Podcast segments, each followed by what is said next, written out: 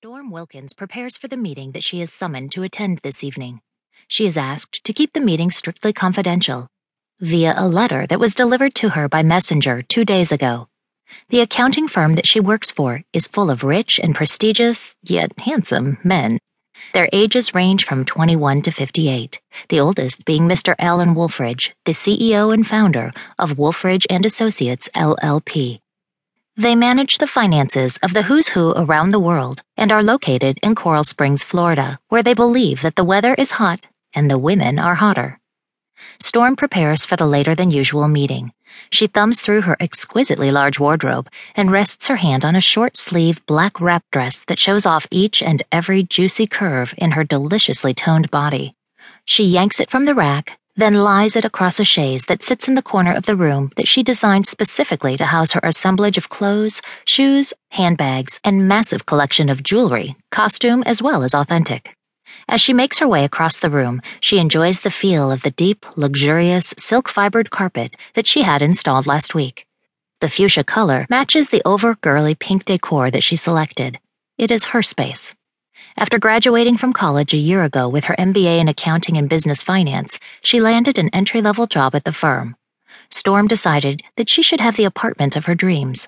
She stayed at her dad's house long enough to save up her pennies to purchase the upscale condo with all of the desired amenities. Her first order of business was to house her prized possessions. Staying on top of her A-game in fashion is a must for this twenty-four-year-old. Out of three bedrooms that she has, this one happens to be her favorite. She selects a pair of silver, three-inch, open-toe stilettos to help her reach five foot four in height. After she dresses, she opens one of her many jewelry boxes and snaps a silver chunky beaded necklace around her neck. Slowly, Storm sits down at the antique white vanity next to the chaise. She smirks at the beautiful reflection that she sees when she looks into the mirror. Her thick, spiraled, dark red hair is lying to one side. The color is so deep, it appears sandy unless seen in sunlight. It artistically sits just above her full creamy-colored cleavage, with the very last curl dangling playfully at the crease. She opens the makeup box and grabs a seductive but subtle shade of red and slides the lipstick across her naturally plump bottom lip, then the top. She takes a stick of liner and carefully lines the bottom lid to accentuate the darkness of her brown eyes. She finishes her masterpiece off by extending her long, full lashes with mascara. Carefully, before grabbing her shimmery handbag, she looks herself over once more. She reads the letter marked with the company's logo. Wolfridge and Associates, L L P, two six seven seven North University Drive, Coral Springs, Florida, three three zero six five, Suite eleven hundred, eleventh floor. Miz Storm Wilkins, your presence is required for our annual P P meeting. Discretion is advised concerning this meeting due to the exclusivity of its members.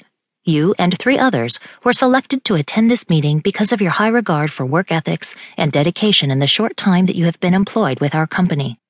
This meeting could result in you, one, becoming an important asset to the company and its board members, two, receiving a substantial raise, three, a review of your work performance, which could possibly result in being referred to a prominent position.